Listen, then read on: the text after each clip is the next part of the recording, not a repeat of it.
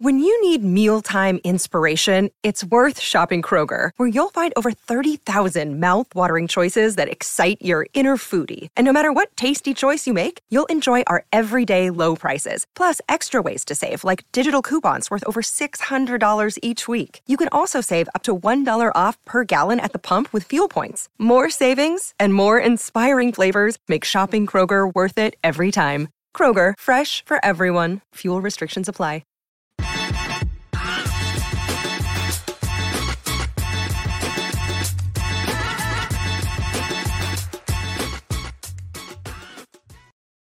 Welcome into the PHNX Cardinal podcast presented by the DraftKings Sportsbook app, an official sports betting partner of the NFL. Don't forget to hit that like button, subscribe wherever you get your podcast, leave a 5-star review. I'm Johnny Venerable, joined by Saul Bookman live in Mobile, Alabama for the Reese's Senior Bowl. And we've got my man, Frank Sanders, number 81. Heck yeah, Frank, how we doing, my guy?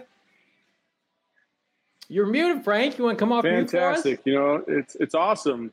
It's 2022, and my guy Frank Sanders lost his audio, and now we're all... No, you know, my bad. There we go. Now we got Frank Sanders. All right. Look at you, Frank, coming up in the world. Look at that. He's got us on his TV in the background, too, man. This is big time now. Oh, that popped on. It's like Inception. Yeah, I'm inside of Matrix. That's where we at. Yep. It's good to see you guys. Also, see you brothers. I am not in Mobile anymore. We made the trek down the highway back to New Orleans because we leave here tomorrow. And, practice was put indoors, so they limited capacity. And unfortunately, we didn't make the cut. That's all right. We were prepared for that yesterday, so we got some footage for you guys. We're excited to talk Senior Bowl now that, especially, we got Frank on deck. Frank was one. Go ahead. Can I ask a question real quick? I just, in the spirit of the combine, I just felt like I should ask this question before we move on. I'm sorry, in the spirit of the Senior Bowl, Frank. Yeah. When you were at the Senior Bowl, what was the number one thing that you hated that scouts said was your weakness? My speed. Oh. They had no actual film of my speed because the offense we ran, it was a two-receiver offense with one back or two backs and a tight end. It was kind of standard pro set offense. And so anytime I caught balls, it never looked like I was having the ability to break away because I was moving the chains. I averaged about 17+ yards a catch, but it wasn't. They never saw my speed, and so that was I didn't want to hear that because I thought I was. The guys that I played against, I was running by without a problem. And Johnny, obviously, since you've never competed in the combine or the Senior Bowl, what would you say was your weakest trait in terms of your physical skill set if you were to play any sport? I feel like you're going to dupe me into saying my height, and I'm not going to go that direction. I played high school football all 4 years, right? All of 5'6". I played running back. I was one of our starting running backs. We ran a wing back scheme, so it played to my size. I could hide behind our big offensive lineman, so that was not my issue. Probably lower body power. My legs are kind of chicken based, as my wife likes to tell me. My wife is an avid squatter, and so she likes to make fun of my skinny legs. I'm a big proponent of skinny jeans, so I didn't have the lower body power. I think my fastest 40, maybe like a 4.71, so I could move a little bit, quick bursts of speed, but if anything, it would be my lower body power. I'm an upper body guy, as you can tell. I think for myself, I would say, I played in high school as well, Johnny. I played quarterback in high school. Nice. I would say that I was similar. Like, I just didn't have top end speed, like at least the burst, right? Like, just to get started. Like, I very much was like, people would say, you look like you're running on the beach, like you're in Baywatch. Like, I had the slow, like, legs that kind of kicks yourself in the butt kind of run. It was just not attractive. It's not very appealing. So, you probably ran like Frank's old Senior Bowl quarterback. What was that, Aaron McNair, when you guys were romping it up in Mobile? That's probably a good comp for my man. The pride of Alcorn State, baby. There we go. Hey, Alcorn State and Steve McNair, when he got there to the Senior Bowl, was absolutely – let me just say this here. He should have never been there. He should have never been there. Oh, he was too good to be there. Yeah. I mean, he looked like a man versus boys when it came to the quarterbacks that was there. His arm, his power, his ability to throw the ball and from all angles, along with his speed, he should have never been there out of doubt. But he got a chance to coming from an HBCU, a small school, which we call small school, would have been a situation where he should have never been there because he literally dominated. He was the prized possession that was at the Senior Bowl that year compared to all the other players and athletes that was there. No one stood out more than Steve McNair. Well, much to the dismay of our DNVR brothers and sisters, there is no Air McNair on display at the Senior Bowl this week. We'll talk more Senior Bowl here in a second, get Saul's takeaways from a busy week, look at some wide receivers. But before we do that, let's talk a little bit of Arizona Cardinals and free agents to be. I'm going to skip ahead all the way to March. The folks at Pro Football Focus put together their annual top 100 free agents. And as you could imagine, a good amount of Cardinals made that list, and seven in particular. And folks, when you look at this group, right, I don't think the names surprise us, but maybe the ranking in order. Chandler Jones, of course, being the only top 10 in the group. Christian Kirk barely makes the top 50 at number 50. But then you get to guys like Zach Ertz, James Conner, Chase Edmonds, Robert Alford, who we'll talk about here in a second. When you guys look at this list and how it pertains to the NFL landscape, what do you think what do you think the Cardinals are thinking when it comes to prioritizing this group of players? Well, I think this list kind of illustrates reputation more than it does actual ability in some cases. Yeah. You know, specifically, and I love Chandler Jones, I really do. But the number 4 overall free agent on the market, I just don't believe that. Not based on the performance of this year alone, and that's the last thing we had to go off of. So for Chandler Jones to be at number 4, that's pretty amazing because outside of the very first game of the season, he largely fell short of the expectations that the Arizona Cardinals had for him. So I don't really like that. I'm actually kind of surprised, and I love Robert Alford, but, you know, again, kind of a similar thing where, you know, it took him a while to bounce back and get into the flow of things, and he's still banged up here and there. And so for him to be in the top 100, that's a little bit of a surprise. But, sorry, almost choked on myself. But he is a good cornerback, and cornerbacks are obviously a premium in the NFL. So I think those two kind of stood out to me right off the bat. 5 of the 7 are offense. And when you look at that from that standpoint, when it comes to us and what our offense actually can produce, James Conner played a lot of football. I mean, his stats right now, statistically, I think he should be higher on that board in a lot of areas because he's proven to be a guy that has come through the NFL system, coming from Pittsburgh and then bringing another attitude and a mentality here. That means he's a mentality changer and a game changer to a lot of offenses. That, to me, I like about that. Chase Edmonds is still young. He hasn't really proved himself yet in the NFL, and he hasn't had a starting role, so I'll accept him being on that board. I'm okay with Chandler where he's at because defensive ends are a premium. I don't know about his I don't know about his salary as a premium, but I know about what they would consider to be a premium. Go ahead, Saul. And that's what I'm saying is, like, you know, if you're talking about a top 10 edge rusher, right, in the game, right, according to stats, to me, that's where the stats kind of can mislead you a bit, is that, you know, when we watch the Cardinals every single game, right, how much of an impact did Chandler have on a lot of those games? And I would say for at least 50 to 60% of those games, he had no impact. You know what I mean? Like, quarterbacks had plenty of time to throw, and they were fine in the pocket. So those pressures, while they're definitely a metric you want to try to analyze people by, they can kind of fool you a little bit and trick you into thinking this is a top-end rusher when the production that you got from it might not have met those analytics, at least from a win-loss standpoint or even a turnover standpoint. I think it's fair to say, too, it's Chandler Jones who's reaching the other side of 30. Now he's on the back end of his career, going for one more mega contract. Is he a one-trick pony? Certainly get after the quarterback at times, but he's not somebody that you want out in space, right? His run defense suffered this season. I look at a guy who's way further down on this list, former Arizona Cardinal Hassan Reddick, who clocked in, I think, 32, 31.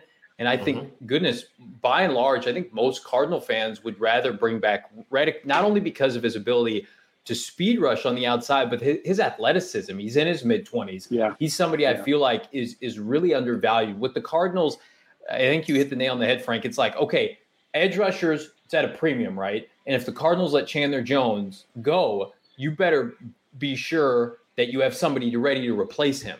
And so I'm with both of you. I think it's a little bit overvalued, but if you lose him now, it's a huge gap to fill. The biggest one that jumped out to me in terms of being devalued, I think, is Robert Alford, because you think about the Cardinals' past defense with Robert Alford in the lineup and then how it plummeted after the fact, and you were too reliant on Marco Wilson and Byron Murphy. When they lost him, that's when the big game started to come for opposing quarterbacks. I actually put this out on Twitter. I said, you got to re-sign Robert Alford, especially because Vance Joseph is back in the fold next season. And I think we've got the tweet here. Robert responded with, he ain't lying from coming to America. No, Johnny. Okay, I'm sorry. Go ahead. You got to say it the right way.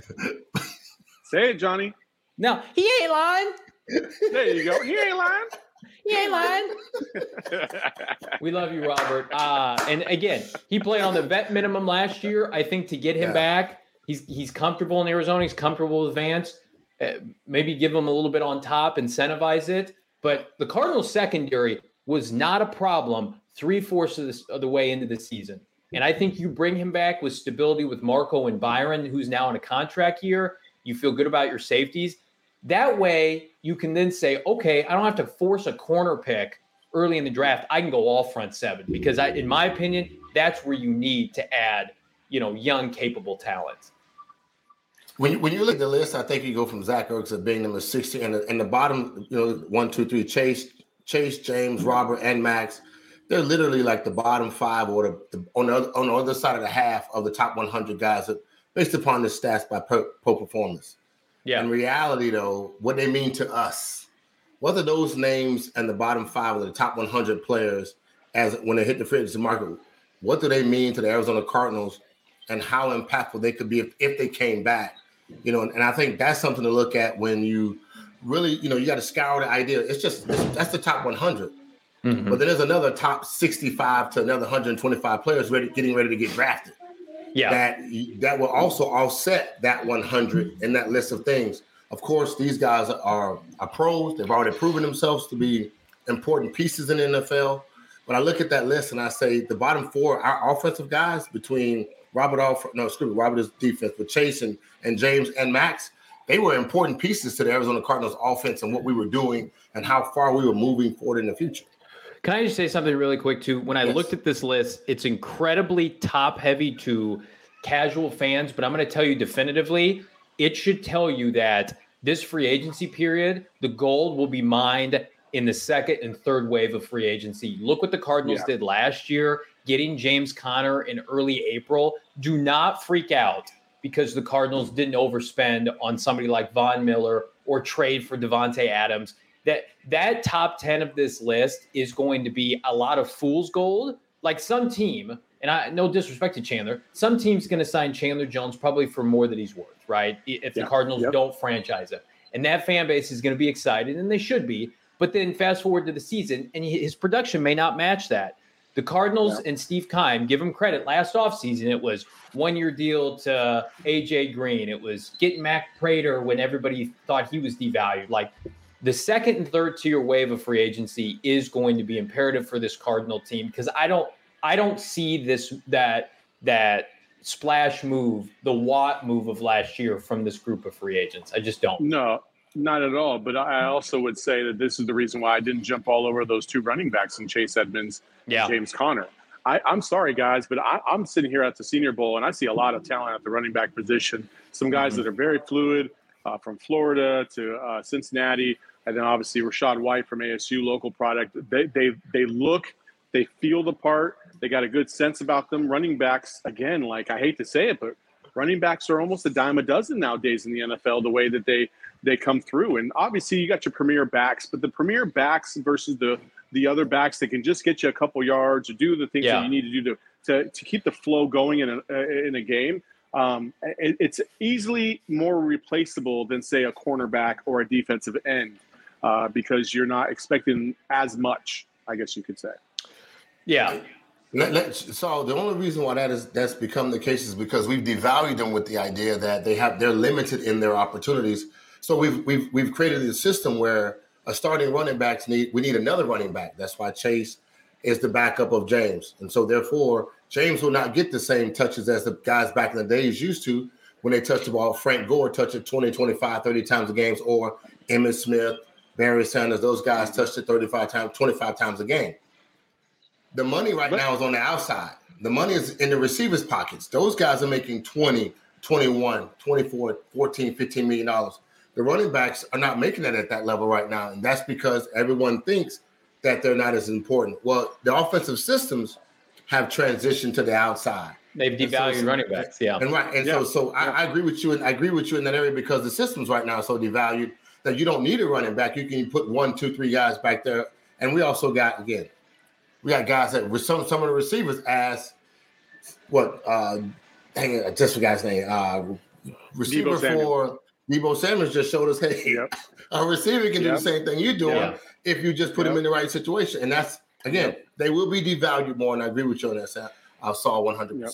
Well, look at the Super Bowl matchup coming up here. I know Joe Mixon's a nice player, and, you know, the LA Rams have a running back by committee. The star players outside of the quarterbacks, Jamar Chase, T. Higgins, Cooper Kupp, Odell Beckham. I mean, that the game is it's translated to that position. Mm-hmm. I'm with you, Saul. If we're going to take a young back, though, he's got to have some power because the Cardinals desperately missed the games that James was not active because they didn't have somebody to convert on short yardage. But speaking of the Senior Bowl, or excuse me, the Super Bowl, the moment we've been waiting for since September is finally here. In honor of the big game, DraftKings Sportsbook, an official sports betting partner of Super Bowl 56, has given new customers 56-1 odds on either team.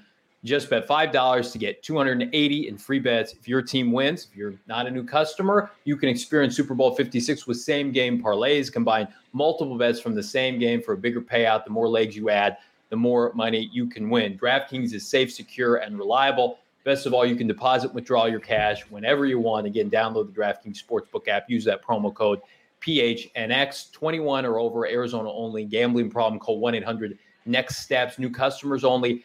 Eligibility restrictions do apply. See DraftKings.com/sportsbook for details. Well, Saul, I'm happy that you're inside, that you're not getting rained on anymore. But I would like to talk about a position that you, Frank, know a lot about, that being the receiver position. Who impressed you over the last 2 or 3 days that maybe could end up with a future home in the Valley?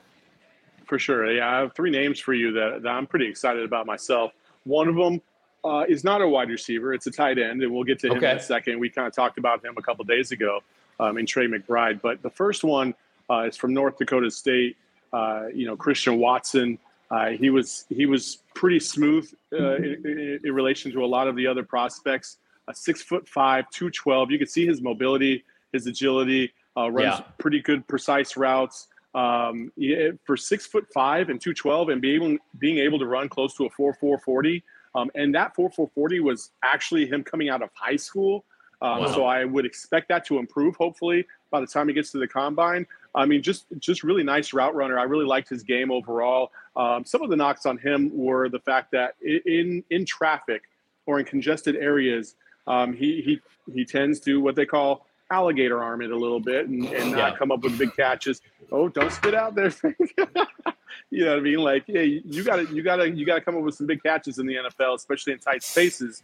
So that was kind of the knock on him at North Dakota State, but he thrived at North Dakota State in that offense. And obviously they've won multiple national championships at the FCS level.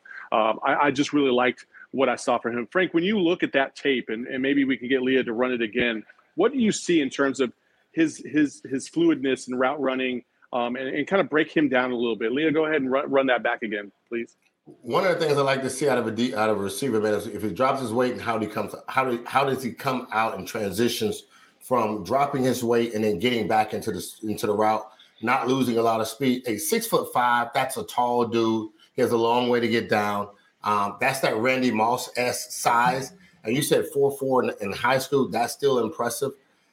That is a lot you can't defend that type of height and speed. So he's one of those guys that if you look back, throw the ball up, either back shoulder, throw the ball up, and he has to learn how to use his body in the NFL. But I saw the ability to get it transition out of his break. That is what we needed in the NFL. We always talk about that separation. That separation is how fast you can drop your weight and then get out of your break it in and then run downhill to the ball or come back to the ball to give your quarterback the best opportunity. So I saw that tape. It looks good to me. One of the other things that we lose your audio. Can you hear him, Frank? I just lost his audio. We lost your audio, Saul.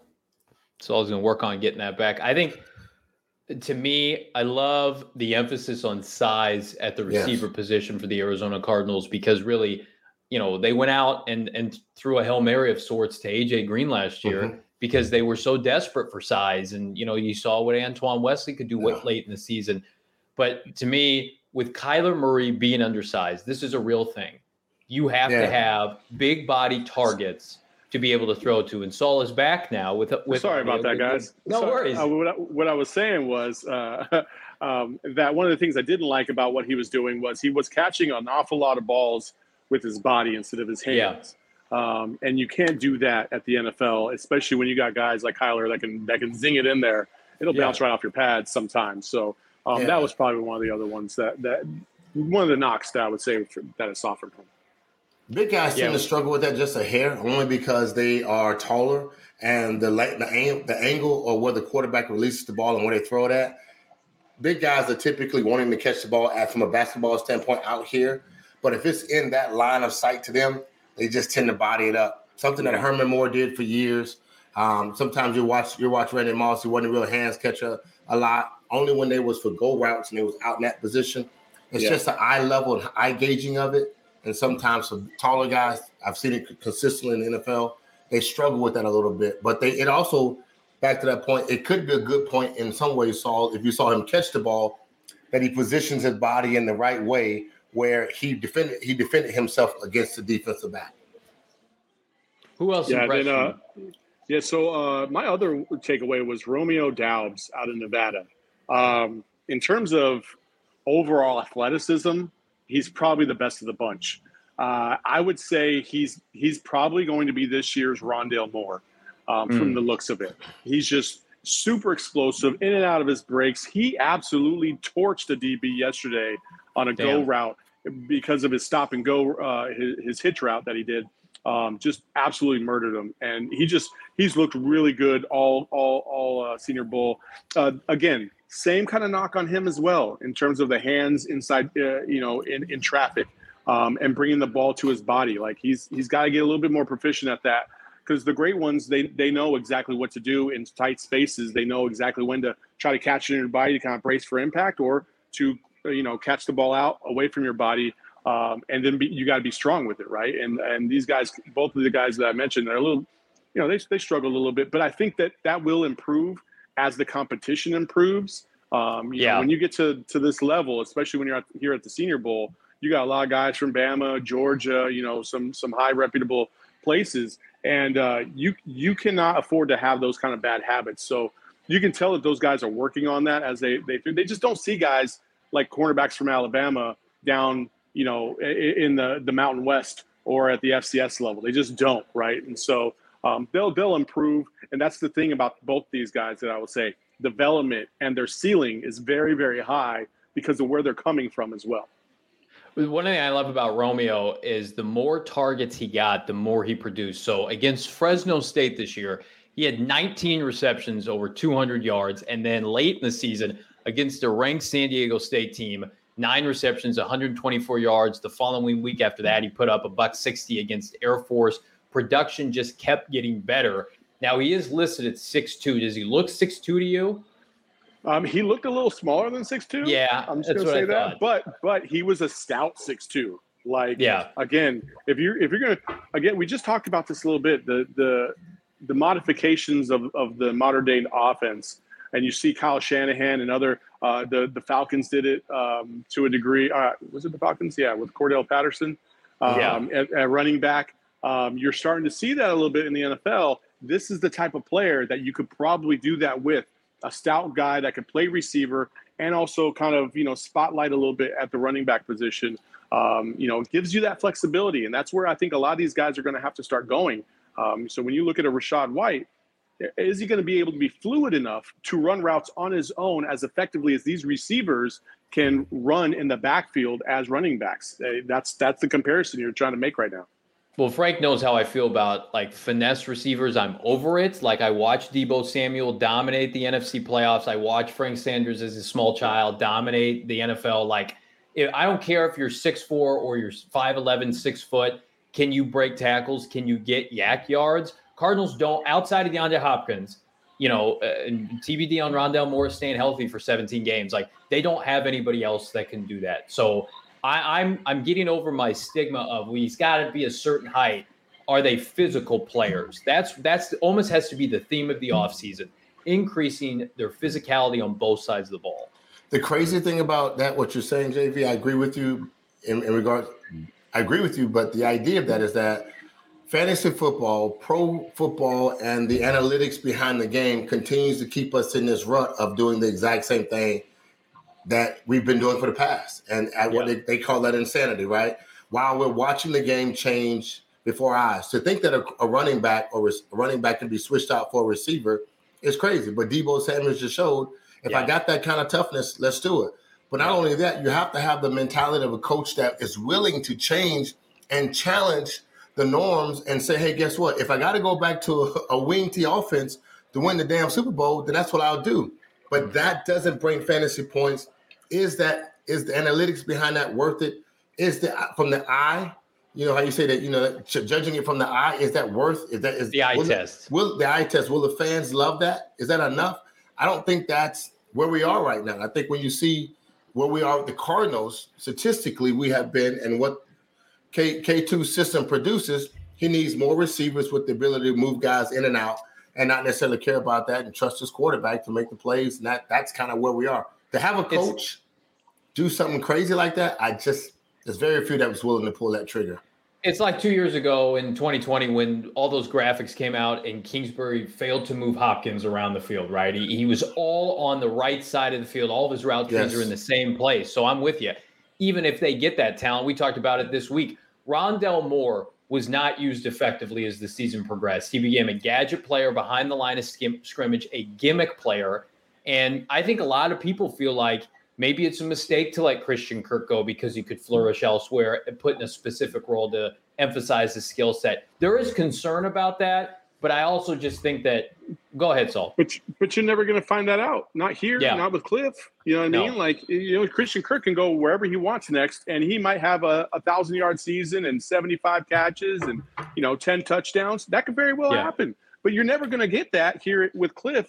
At least not how it stands right now. And that's the other point, and you guys kind of both touched on it. It's like, that's going to be the flavor of the month next month or in the next draft. You just know it is. People are going to try to find that Deebo Samuel type. Yeah, but you can't find Deebo Samuel. Deebo Samuel is not going to be as effective as he is with the San Francisco 49ers in a Cardinals uniform. He just won't be because the offenses are completely different. The schemes are completely different. So you have to – this is my thing about Cliff Kingsbury is you got to curtail your offense to best suit your players. That's what Kyle Shanahan is almost the best in the NFL at, something that Cliff is struggling with. You've got to build your system around the players that you have, not the players that you hope you have. Yeah. It's well said, and I think it's a point of frustration for fans that why they at certain times can't get excited about this offseason. It's like, what more can they do, right? We thought they went all in last year, and we saw how they finished. So any final thoughts from the Senior Bowl before we move on to topic three? No, the last thought I have is that, again, if we saw Zach Ertz on that last graphic that you showed about the top 100 free agents, he was on that list. We'd love to have him back. Obviously, Cardinals fans really loved what he brought to the table. But unfortunately, if he should leave, I'm a big Trey McBride fan. Again, I just think he gives you a lot of flexibility. He's strong. He's stout at the point of attack. He's good in the run game. He can catch the ball in traffic. He's one of the quicker tight ends in this year's draft. He's the top-rated overall draft tight end in the draft. And, I mean, he might be there in round two.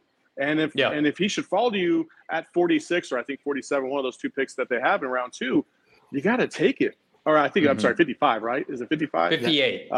58, yeah. So if he drops that far to you there, you got to take him because he's a George Kittle type, I think, in my estimation. He's just a solid overall prospect at the tight end position. And that gives you a little bit more flexibility because, you know, Maxx Williams showed last year that, you know, if you can pass block and then be effective enough in the passing game, run block and then be effective enough in the passing game, it opens up everything for you. It opens up everything. And so Trey McBride is definitely fitting that mold.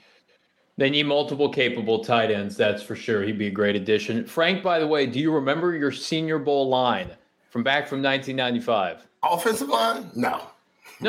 Your line for the day. What'd you have? How many catches? Yeah. How many yards? I couldn't find it on the internet. That's why I'm asking you. I think I had 5 catches for somewhere between 78 yards, I think. I know I led both sides of the teams with the most catches for a receiver in that game. I do remember. Did you win? Did you win the game?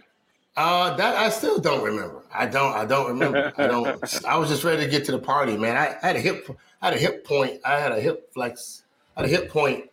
that moment. Somewhere about the second quarter, I caught a ball, got ready to run, and my hip pointer kind of got jacked up, and I was done after that. But look at this. I mean. I know, right? Look at that. I found this on eBay. It's for sale for $16. It's sold, so it's increased 4-fold. It was on sale for $4 back in 1995. Frank, why the hell aren't you on this cover? Because when I searched for this program, your name came up in the title, so people knew what was up, that Frank Sanders was a part of this 1995 program, but my man and his Auburn Tigers were not on the cover. We got some other quality. No, we got two right there. We got two Auburn Tigers. There's Brian Robinson. I think that's Brian Robinson. Nope, that's not. That's Brian Robinson on the top right and Stan White on the bottom right. That was your quarterback at Auburn. That was my quarterback. Yeah, and there's Sean Alexander. Look, if you get a chance to go to the Senior Bowl, it's pretty spectacular. You get a chance kind of actually see where you are. If you're a team that's What's the top conference in the country? The SEC, right? And if you get a chance to come to the Senior Bowl, which is in Mobile, and typically they try to garnish most of the guys from the SEC to come in and play. Of course, they move around the country and grab a couple more guys, but you get a chance to kind of test yourself and test your skill set against those guys. And I think that's when you look at it. That's the Senior Bowl is all about. I wasn't going to go to the Senior Bowl because I thought that, you know, they told me I was going to be either the top first in the lower first round draft pick or the late or early second. And I was like, I wasn't sure if I was going to go, but every time I got a chance, I wanted to prove to myself, you know, against the other guys that was out there that, you know, that was around the country. If you was from Colorado and you had just won, you know, the Big Eight or, you know, or if you was from Michigan, I want to give myself a chance to play against you guys because that's basically what it was. Question, Saul, what was the energy like when you was watching the 101s with the guys all, you know, chest bumping the defense guys. Let's go. What was the coaches like when they were yelling back and forth and screaming? It was intense. It was like, hey, we ain't here to F around, man. Let's go. Like they were getting after it. Dudes were getting put on their backs. If you didn't get to watch the coverage today, there was I forgot what the running back is or the tight end from Alabama, I think. He got abused, and so he wanted to go again. And then the second time he went up against the lineman, he absolutely murdered him. And it was nice. Just like, and everybody was getting hyped up and they were like, you know, and you could feel the energy there. The only thing I would say about this, and I'm not trying to disrespect anybody at the Senior Bowl. I appreciate what they've done, how they try to put this. It's a good event. Why is everything so damn wet all the time, everywhere? They can't control that. Are you thinking like put it in a dome? In a dome. Even the Airbnb that we're staying in, it was just like damp everywhere. Like I'm like, God. This is gross. It's just nasty. Like you ever just like go wipe your face with a towel and it's already wet? You're like, what the fuck is going on? Like I don't even understand the South. Like why humidity. Is the humidity? Why is it like this? It doesn't make sense. Where outside here in New Orleans, it smells like fantastic food and lost dreams. I don't know what's going on here in New Orleans. It's just terrible. That humidity will change your culture, your attitude, your mentality. I haven't had to put lotion on for a week. The weather tonight calls for wet, says Mr. Diefenbach in the chat. Well, they're already moving, supposedly, the NFL Combine after this year from Indy to LA. The next movement may be getting the Senior Bowl. It should be in Arizona. It should be in Arizona. Perfect right now, this time of the year, it's perfect. Yes, that would be great. So we'll see if we can make that happen. We don't have much pull for that. But what we do have something to discuss and highlight today is PHNX Rising. Our new T-shirt, by the way, is on the PHNX locker right now. It is my new flippin' favorite T-shirt. I'm going to order one today. We talked about it earlier. Leah, do we have a graphic for PHNX Rising? There it is. Podcast Rising. What? Getting things started. Love it. Saul, I'm excited about it, my man. You were keeping the secret kind of under wraps, and then the public and, you know, some of us here in the company, we didn't know until today. We're excited. I'm excited. Love it. Yeah. It was fantastic, man. This has been a couple months in the making since October. We worked together. We reached out to the Phoenix Rising folks, talked to them about, what they do and how they do it and who we should talk to in terms of the fan base.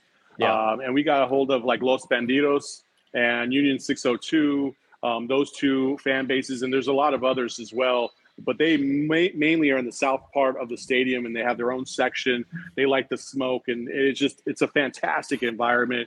The people at Phoenix Rising couldn't have been more supportive. They've been all about this endeavor. Let's just say what it is. We will be the only outlet in town that is absolutely 100% dedicated to covering the Phoenix Rising the way they deserve to be covered. Wow. At point blank, that's just what it is. Nobody else will give you that kind of coverage.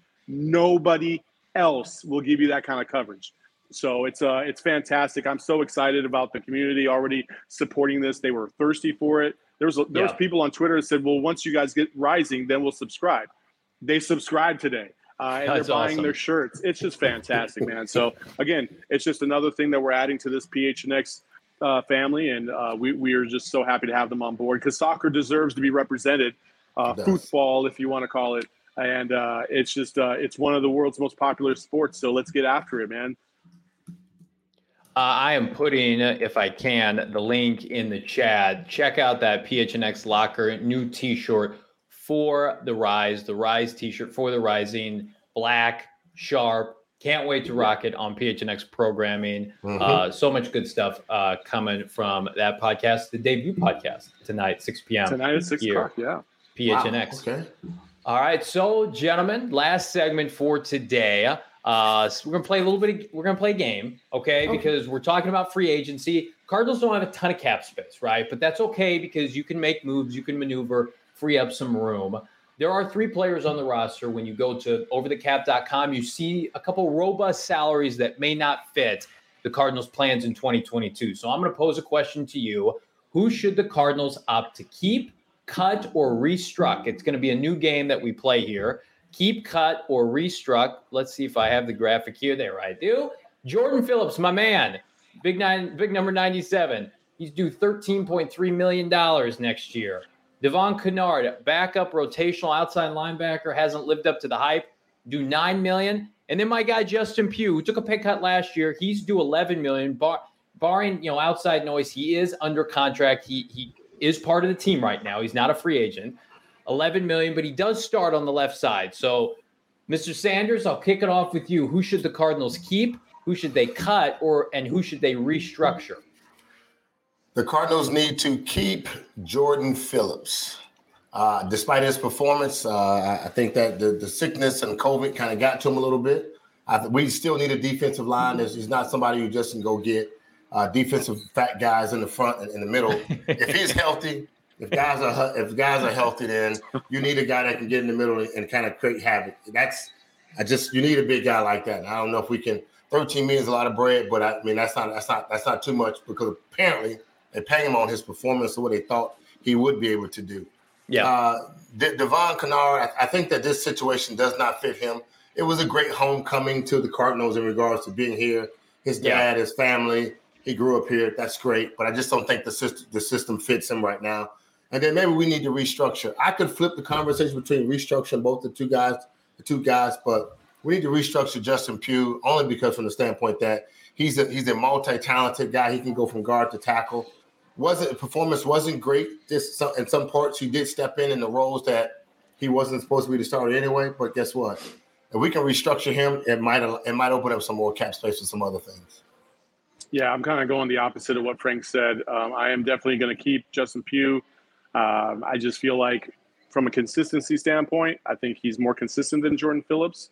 And that's a high dollar amount that you're going to pay Jordan Phillips. So I'm going to restructure him. And I agree with Frank. I would cut Devon Kennard.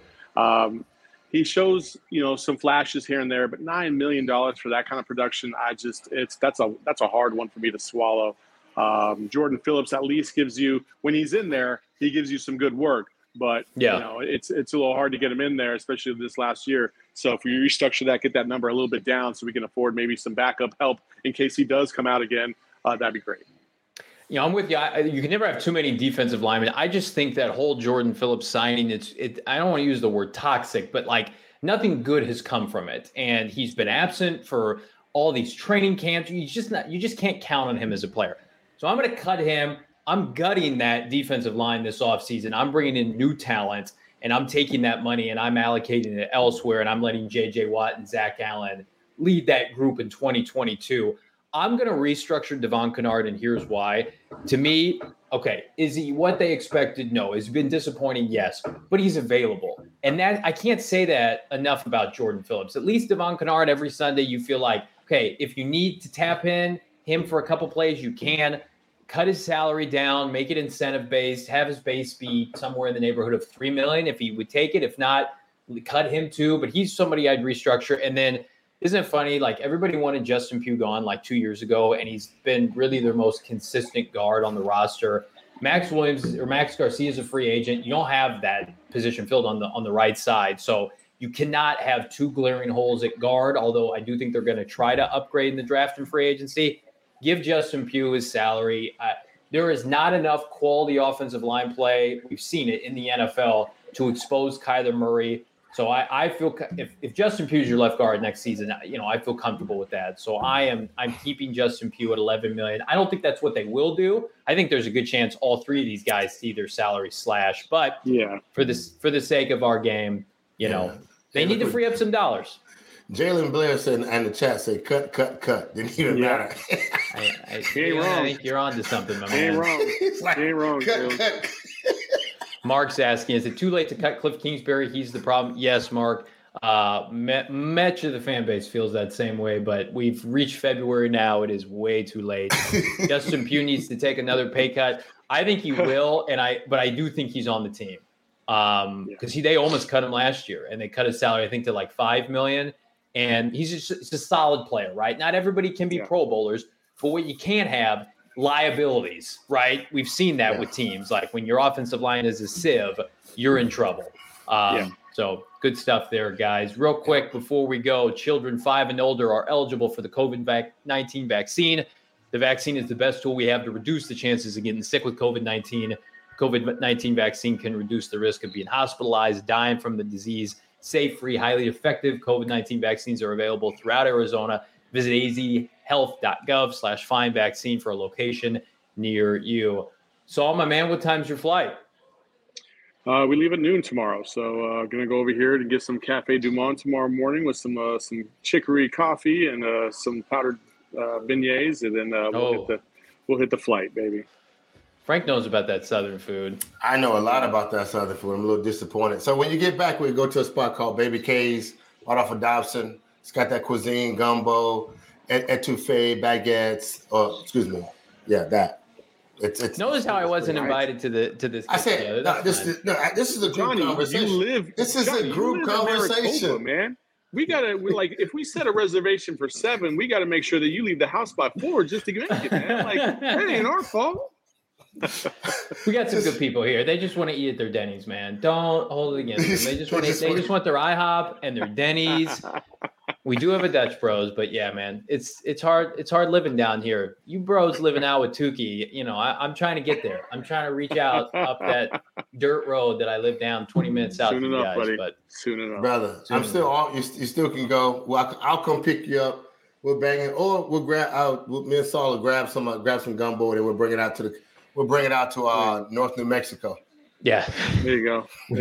We don't have a Target or Trader Joe's, but we do have a casino in Maricopa, basically the same thing. But be sure to like, subscribe, leave a 5-star review wherever you get your podcast.